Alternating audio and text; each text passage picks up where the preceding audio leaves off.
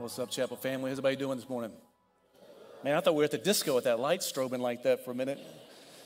It's been a good week. Uh, last weekend, uh, I was out, got to watch on YouTube, and Pastor Jason just did an incredible, incredible job preaching God's word. It's awesome watching him grow and just watching people grow into their anointing and their gifting. And, and so I just want to say I'm super proud of him. If you get a chance to let him know that, let him know that as well. And so Toy and I took a trip to Branson, Missouri, and then St. Louis. And uh, she's been to St. Louis a bunch. I'd never been. And so I, try to be, you know, as husbands, the older you get, the less romantic you are. Like you kind of start realizing you're just kind of old and fat and bald. And it's hard to be romantic when you're old, fat, and bald. Every romantic movie is the young guy.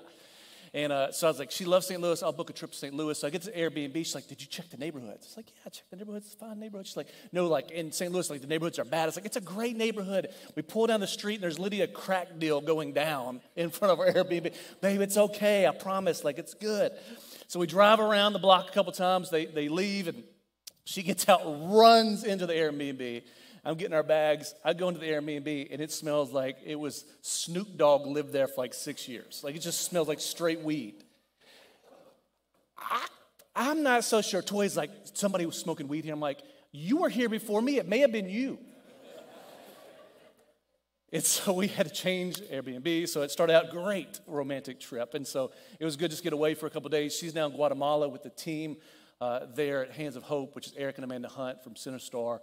Uh, we support and sponsor. So it's going to be a great week for them ministering in Guatemala. We're going to continue in our now streaming series from your Bible. You turn to Genesis chapter 29. Genesis 29 will be in verses 31 and through 35. And so I'm a ways out of, out of school, but our girls are getting ready to go to college. So we have three girls in college. RJ's going to be a junior. And so the ACT has been like a big conversation in our house, like over and over again. I tell them, hey, the ACT is not about how smart you are, it's how you take the test.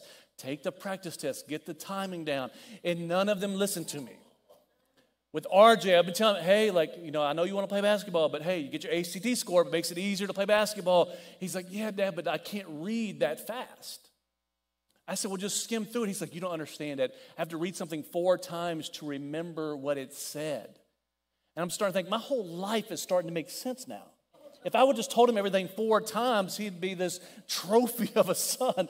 And I said, but people got different learning styles. You got to learn your learning style, right? And so I'm old enough now that I've seen so many people that didn't do well in school, but ended up being very intelligent people when they got out of school because they were able to adapt their learning style to what they wanted to do.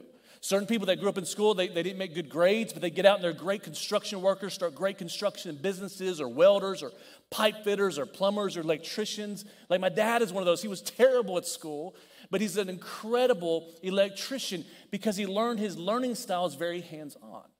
And for me, like I was in the Air Force, I went to community college at night and had a, a one professor named Dr. Boz. She's at this community college called Anne Arundel Community College outside of Annapolis, Maryland. And so she's like this unicorn per se. So she's teaching at a community college in the evening time, but she had taught at MIT and been over the English and language department at Vanderbilt. And her husband took a job in the DC metro area, so she just wants to keep her teaching credentials. So here she is teaching English in a community college. And so I remember I hated English in community college. Like it was the worst. I don't care about poetry. I don't care about Shakespeare. I don't care about any of this. And so one day in class, she's she's talking about this poetry. I'm like, Miss Dr. Ba, like this is just terrible. I was like, this isn't real poetry. I said, I know real poetry. And I'm a 19 year old airman in the Air Force. I'm drunk half the time and doing stupid stuff. And I'm trying to tell Dr. Ball, MIT Dr. Ball, Vanderbilt Dr. Ball, I really know poetry. And she said, Oh, really? What is it? I said, Yeah, po- poetry's hip hop, rap music. She's like, So you're telling me poetry, that rap is more poetry than William Blake? I was like, Absolutely. I said, Tupac's one of the greatest poets of all time. And she's like, really? And so Tupac had just, his poetry book had just come out. I'd bought it, I'd bought it, and I had it, and I brought it to Dr. Ball to prove that hip hop was better poetry than what she was teaching me. And she took that and she read it. And she began quoting that in class, and it drew me into English. And she told me the story later on. She said she had another punk guy who was in one of her other English classes who was like, Dr. Ball, you don't really know poetry. This is not good poetry. I know real poetry. Real poetry is rap music and hip hop. Dr. Ball said, Oh, really? And she pulled out that Tupac book, says, I know he's my favorite poet as well. like she tapped into something in me by learning my learning style, what I love to, to learn, or how I like to learn. And so there's four learning styles. You throw those up just real quick. If you're in education, you know these. Visual learners learn best when information is presented visually. Like you love this screen. You love the vibe board when I put my chicken scratch all over the scripture. You're visually going to learn. Auditory, you learn best through preaching and spoken word. Reading and writing, you learn best through reading books or just reading the Bible on your own. Or, or kinesthetic, where you learn best through hands on or interactive environments. Those are the four main learning styles. And, and what I think is sad in our culture is if somebody has a specific learning style, you think everyone has that same learning style. And if you don't learn that way, you start thinking you're unintelligent or ignorant or not smart. And it may not be that you're not intelligent, you may just not be an auditory learner, you may be more of a hands on type learner. And so we have generations of people who grew up thinking they're not smart because their learning style was different than the place they were learning at. Spiritually, there's different ways to connect with God or to hear God's voice. And if you don't know those different ways, you'll begin to think you're less spiritual, less holy, or have less connection to God than other people because you don't fit within their style of connecting with God. And connecting with God is the most important thing about your walk with Jesus. To connect to his heart, to follow him, to hear his voice, and to obey his voice so you can carry out his will into your wife, your spouse, your family, your church, your community, and the nation. And you can only do that if you connect to hear his voice and obey his will. So today, I want to free you up. You may have been that kid in school that made straight D's and you were proud of those D's. And then you graduate by, you know, there's magna cum laude and cum laude. You are magnum, thank God, is what you were. you know, you know who I'm talking about. You were homeschooled and still wasn't valedictorian. You were that kid. But maybe you got out of school and you learned that you learned through hands on. In the same way, spiritually, I believe there's been so many people in church world, especially charismatic churches, where you were feeling like you were less spiritual than everybody else because you didn't hear God's voice the way everybody else heard God's voice and you've carried this bondage or maybe this shame or this fear, anxiety, worry, or doubt that you're not as connected to God as somebody else. I'm going to set you free today. In Genesis chapter 29, it says this. This is Leah and Rachel. If you don't know the story, Leah and Rachel, Jacob loved Rachel. She was beautiful. He wants to marry Rachel. He works for Laban for seven years. On his wedding night, Laban switches Rachel and Leah because it was dark, and he gets Leah, who was not as pretty She's stuck with this husband that doesn't love her, that despises her, yet Rachel's right there. She's comparing herself to Rachel, comparing herself to everybody else, and she's in this despised environment. It says this, verse 31 When the Lord saw that Leah was hated or despised, he opened her womb, but Rachel was barren. And Leah conceived and bore a son, and she called his name Reuben. For she said, Because the Lord has looked upon my affliction, for now my husband will love me. She conceived again and bore a son and said, Because the Lord has heard that I am hated, he has given me this son also. And she called his name Simeon.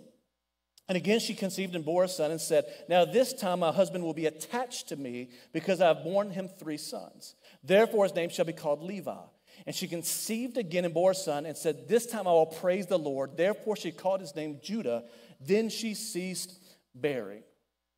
This, this is one of the saddest stories in the Bible. You have this, this woman who just wants to, to honor God and love her husband and, and be a good wife, and she's sitting there despised in her own household.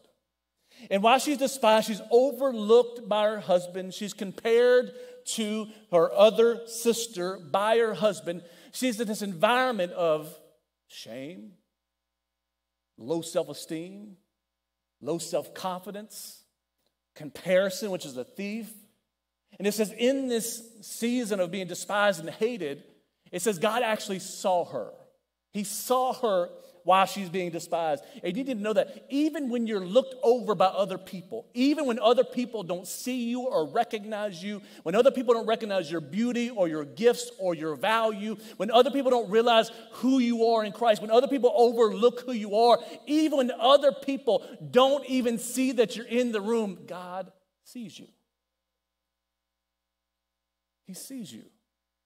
And even though her husband didn't value her, God valued her. And God opens up a room and gives her these four children, which become pillars of the faith. And he opens up a room and starts having these kids, I think about once a year, another kid. Could you imagine? You're pregnant. Like I told Toy, I was like, You've been pregnant since I've known you. Like, here's Leah. She's been pregnant every year since she's got married. Pregnant, pregnant, pregnant, pregnant. And she has these four children. She gives them these interesting names that she's describing her relationship with God in this season of being despised. And here's the name. She gives one Reuben. Reuben means he sees me or he's a seer. Reuben is a seer throughout Scripture. Then you have Simeon. Simeon means that the Lord heard, and Simeon is a hearer. You have Levi, which is attached, who actually becomes the Levitical priesthood later on, who's attached to the holy things of God. Levi is a feeler. He, he feels attached. He's a feeler. Then you also have Judah, which means praise, which is a, a worshiper. And so she gives them these highly prophetic names. But nowhere in the scripture do you see an angel show up and say, Hey, you shall name your son Reuben. You shall name your son Simeon. You shall name your son Levi. You shall name your son Judah. No angel shows up, no voice from heaven.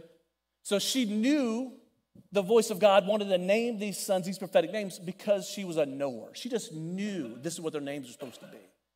And so in the scripture, you see these five different styles of connecting to God or communicating to God or hearing God's voice. You have a knower, you have a seer, you have a hearer, you have a feeler, and you have a worshiper. In one family, that's how different we are. And, and, and, so there's many, we talked a couple weeks ago, there's nine ways that God speaks, at least nine ways God speaks to us, but there's at least five ways that we hear what God is speaking. So God is speaking in one language, and you have a language that you can hear God's voice through. It may not be the same language as somebody else, but it's your language. And it's beautiful that even though God speaks to us all differently, and that's okay, He still wants to speak to all of us. And that's the beauty of, of, the creation of God, the Imago Dei, that He created us all in His image, but He created us all in His image uniquely and differently. You just look across this room, everyone in this room is different. Different races, different backgrounds, different genders, different hairstyles, different styles of clothes, different personality types. We're all different. And that's what makes the body of Christ beautiful. That even though we're different, we're all created in this Imago Dei, which is just a fancy Latin word that means you were created in the image of God. When God thought about you, He created you, He formed you in His image. In the Genesis account, He speaks everything into existence. Everything. He speaks the sun and the moon and the stars. He speaks the mountains and the oceans. He speaks the earth. He speaks the plant. He speaks the birds. He speaks, he all speaks. He says, Let there be birds and there's birds. Let there be light and there's a sun. Let there be. He speaks with this power, which demonstrates God's power in his voice. But when he gets to Adam and Eve, he slows down. He no longer speaks things into existence. It says he formed Adam. The difference between the power in forming is forming is much more intimate. To form something, you have to touch it and hold it and be close to it. And so I can only imagine Adam's formed these two things. He's formed with the image of God and the dust of earth.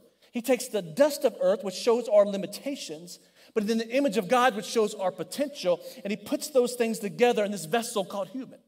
And he begins to form Adam. And as he forms Adam, he's forming him with his own hands, which then leaves the fingerprints of God all over Adam.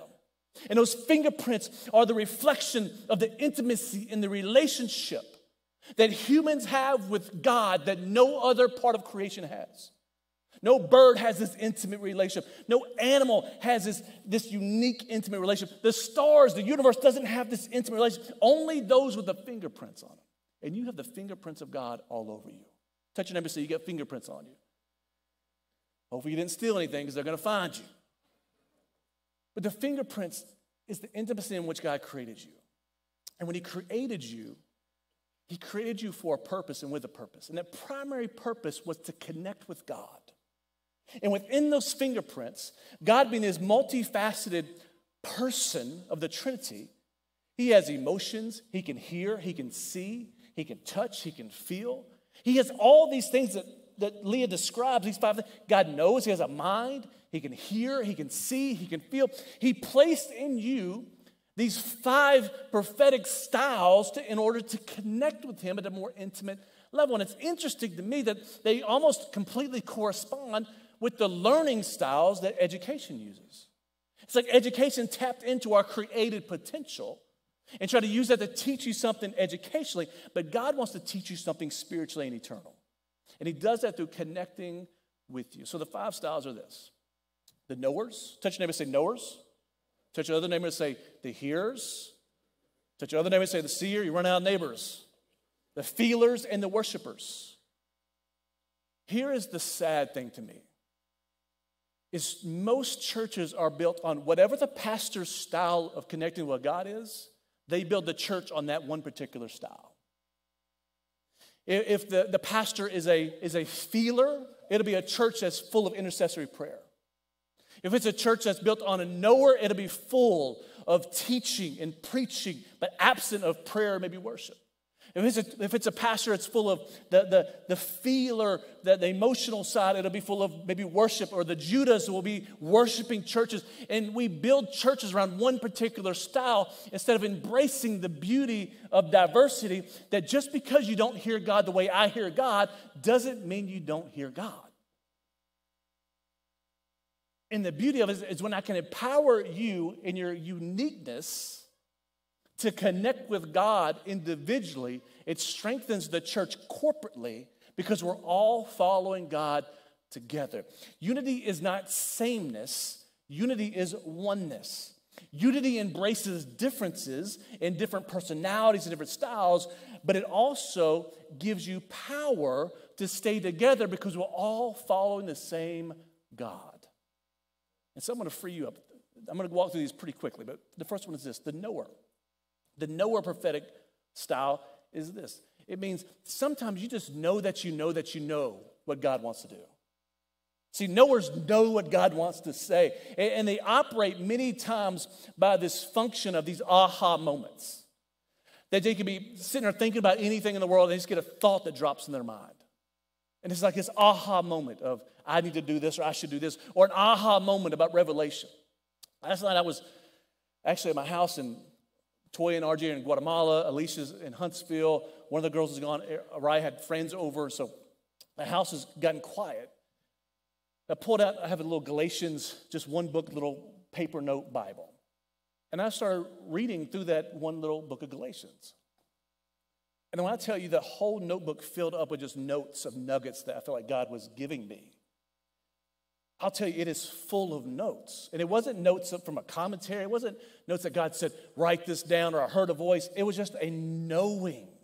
And so when you're a knower, you have these light bulb moments with God that He drops a thought into your brain, He drops a, an idea into your brain. And so knowers are people that you may not hear God audibly, you may not hear God through visions or dreams, but you just have this knowing. And knowers are strong in the gift of wisdom it's sometimes the gift of intuition, that you just have this intuition of what's right and what's to be done. And so, an example of that in the Bible would be King Solomon.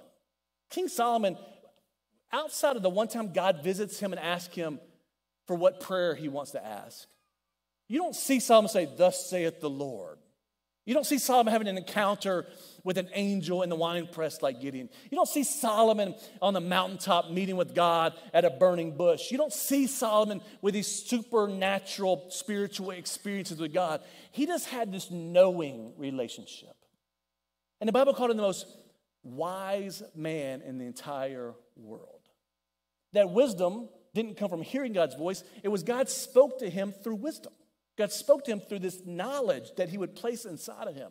And so, some of you in this room, you have that type of knowledge that God speaks to you. You didn't realize that. You thought that, well, I'm not as spiritual as, you know, so and so else because, you know, so and so, they get visions and dreams. You know, that's really supernatural. It's really weird, but I wish I could be like them. Well, no, God's still speaking to you. He's just speaking to you through your thoughts. And you see this a lot of times, knowers love, love Bible studies. Knowers love the preaching of the word. Knowers love to break down scripture. Knowers love to learn. Why? That's how they connect with God and hear God's voice. And so you may be a, a, knower, and what you need to know is you're just as spiritual as the person who has the visions and dreams. Now, the downside to being a, a knower, the weaknesses would be this you tend to become a know it all. I know this from personal experience. I'm, I'm probably a knower. And I hear a lot from my wife and my kids that you just think you're a know it all. Yes, that's the way God talks to me. Therefore, I know it all. like, I, I think that the knower, they get holy highlights from God. Like, if you look at my Bible, like, this Bible is just full of highlights. Right? That's stuff that God highlights to me. That's God speak to me through that knowing capacity. And so I have to know that just because God speaks to me that way doesn't mean that somebody else that God speaks to doesn't know the same things that I know. Also, you tend to be, lean on your own understanding. And the Bible says, lean not on your own understanding. And so knowers are great. They're deep. They're, they're, theologically sound. Their doctrine is strong. And so maybe you're saying, well, maybe am I a knower? Well, have you ever just been talking to somebody, reading your Bible, just have these random thoughts come into your heart or your mind? Do you just get revelation, these light bulb moments where you just know that you know that you know what God wants you to do? That is God speaking to you through your mind. The second one is this the seer. The seer style, the seer is people that see what God wants to say.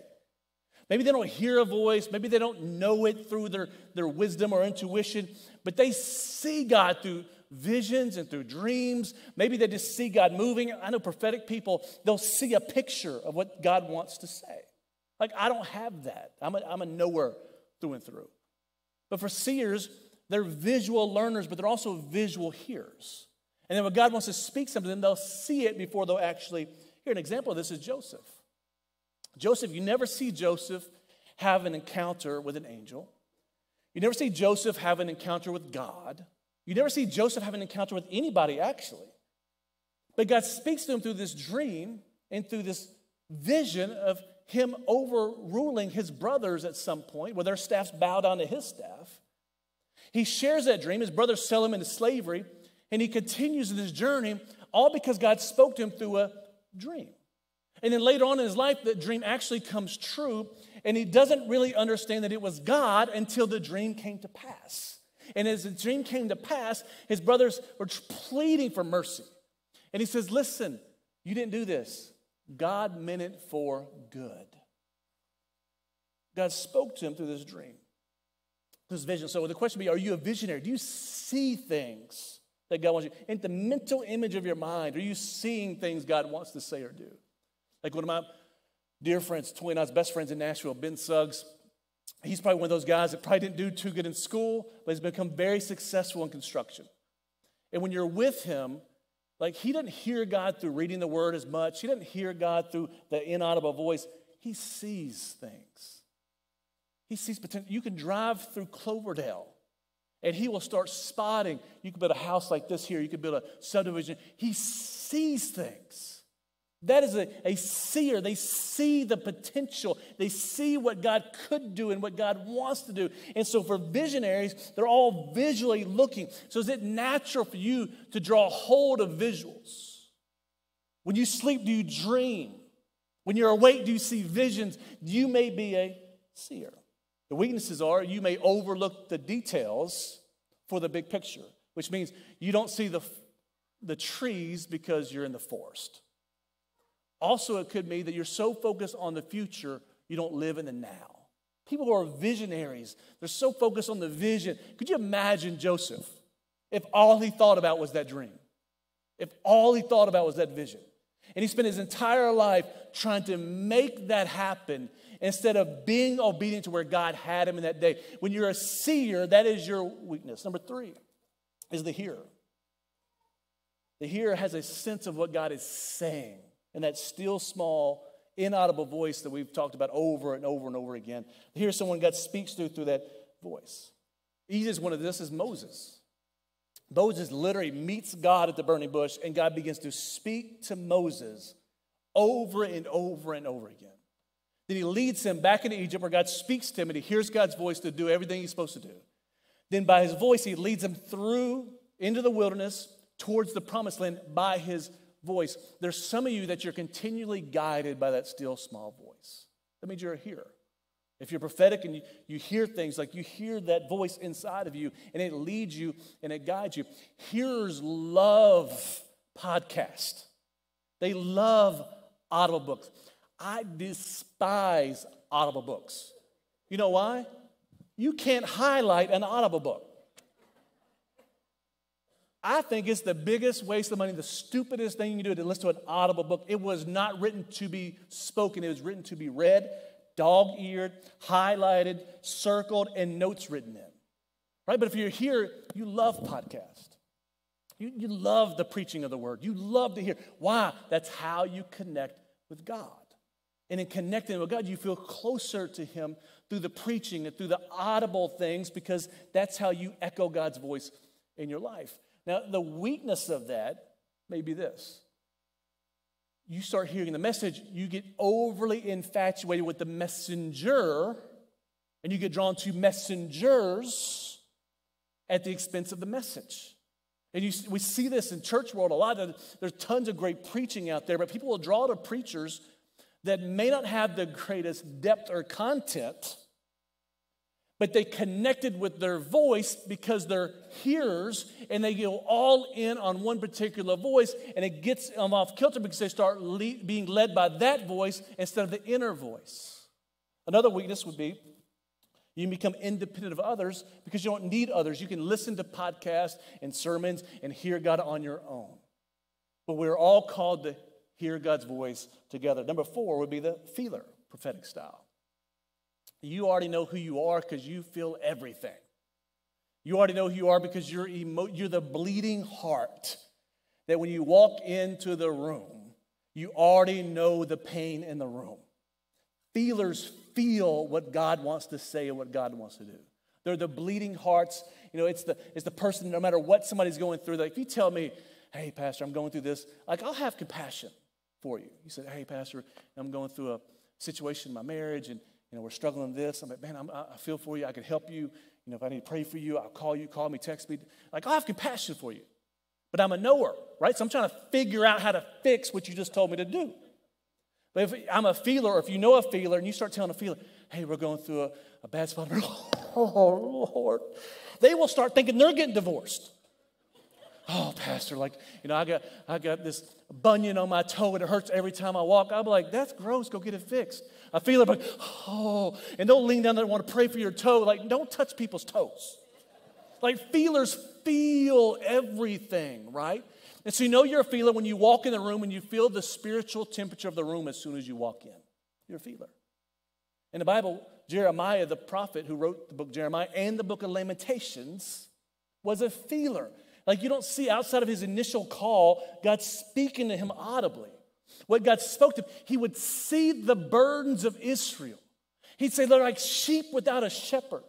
They're like sheep being scattered all over the place, sheep being sacrificed to the greed of culture. He would see their pain and their burdens, and it would motivate. He'd feel their pain, he would prophesy out of that pain the solution.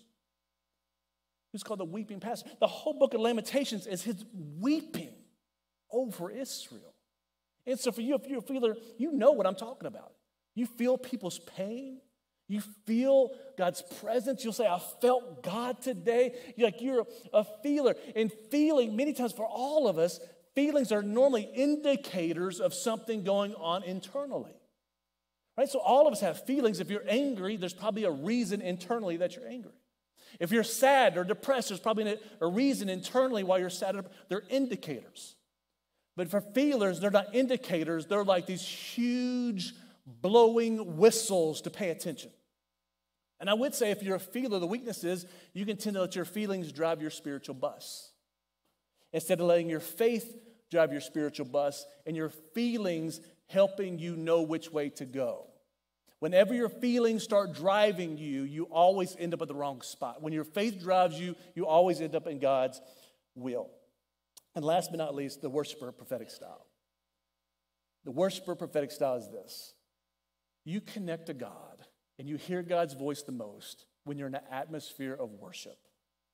So, what does that mean, Pastor? Like, like Melissa Dallas, when she's singing this morning, like when she starts singing, not only do you feel like you're in the presence of God, she will start prophesying out of that because she's hearing God through herself worshiping.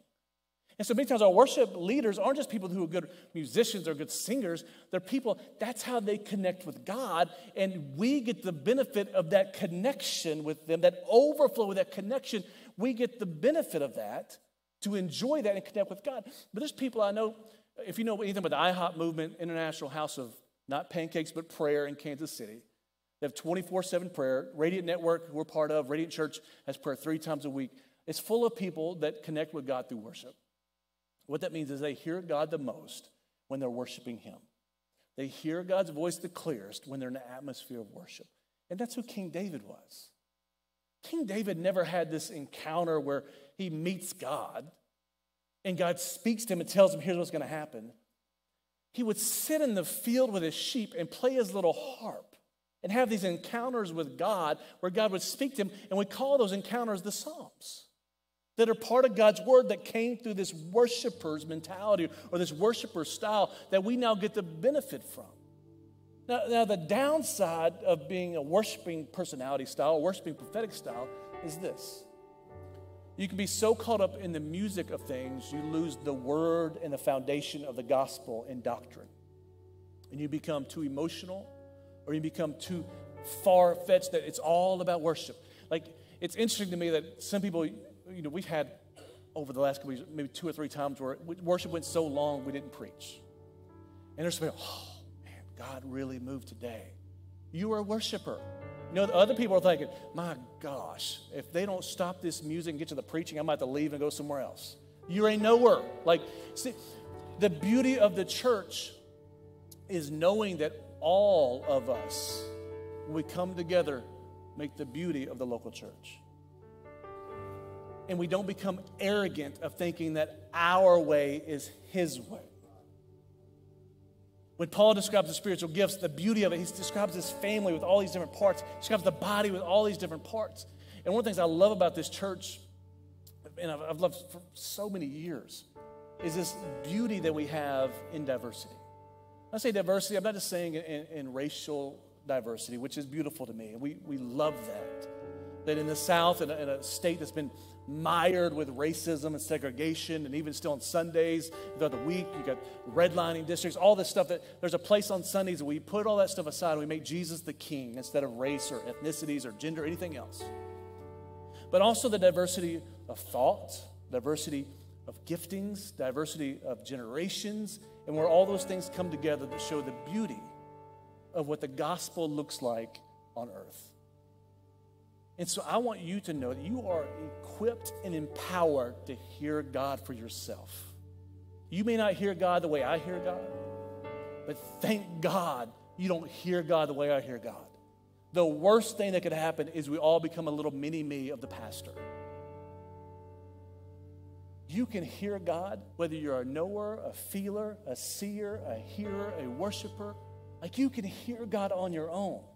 And I encourage you to find your spot, to connect to Jesus, and to hear his voice. Because I promise you, whatever he says is going to be the best thing you heard all week. It'll be better than any sermon you ever heard, It'll be better than any podcast you listen to, because it'll be your creator speaking life back into your soul. And that is the goal of walking with Jesus. You would bow your heads and close your eyes just for a second. Just want to pray a blessing over you in this place. Father, I thank you for this people. People that come from many different places and backgrounds and states and cities and communities. Different generations in this room, different races in this room, different socioeconomic backgrounds in this room, different church experiences, different doctrines in this room. I want to say thank you for the beauty of unity. Thank you for the beauty of diversity. And Father, I want to free everyone up that's carried spiritual bondage, that they weren't as spiritual as somebody else. And they started feeling like Leah's, where they started comparing themselves to the other people that seem to have all the greater blessings. Father, I want you to encourage them through your Holy Spirit that even when they're overlooked, you've placed things inside of them that are valuable. And even though they may not be a seer, that they can still hear your voice through being a knower. They may not be a worshiper, but they still hear your voice through being a feeler. And Father, whatever style they have ingrained, I know we have all of them, but Father, whatever their style is, I pray that you allow them to be confident in that style, to lean into your voice, and to grow in intimacy with you like they've never grown before. So, Father, I pray your blessing over these people. Pray your grace upon these people, your favor upon these people. In the mighty name of Jesus. And all God's people said, Amen. Before you leave, I got a real quick announcement. I'm going to have our prayer team come forward. If you need prayer for anything, they'll be down front to pray with you as we dismiss. Prayer for healing, sickness your body, wisdom, whatever you need prayer for, they're here to agree with you. I want to make an announcement ahead of time. It's a kind of a soft launch of this announcement. Uh, but a couple uh, months ago, I guess a month and a half ago, Pastor Tristan came to me and Pastor Marissa and was struggling with his calling and his passion. And he starts talking about, I love students, I'm passionate about students. He said, I just don't know if I'm passionate about student ministry. He said, I love kids. So we started kind of unpacking that. And my job as a pastor of this church is to make sure everyone's in God's will, right? Whether it's here or somewhere else. If this is not the church for you, I want to get you in the church that God has for you. Like, I want you in God's will. And so we just had that with, with Tristan. I said, whenever you're in God's will, it's a win win. It's a win for you, it's a win for the church, win for the kingdom. And he started unpacking and he said, I just really feel called to students within the schools. He said, I feel like this past year I was in a lot of ball games and sports games. I really feel called to be a coach in a high school. I said, Tristan, that's awesome, dude. I was like, that doesn't mean you're not called to ministry. It just means you're called to ministry in the marketplace. And I said, it means God is putting you on the front lines of student ministry outside the walls of the church, and I want to help you get there.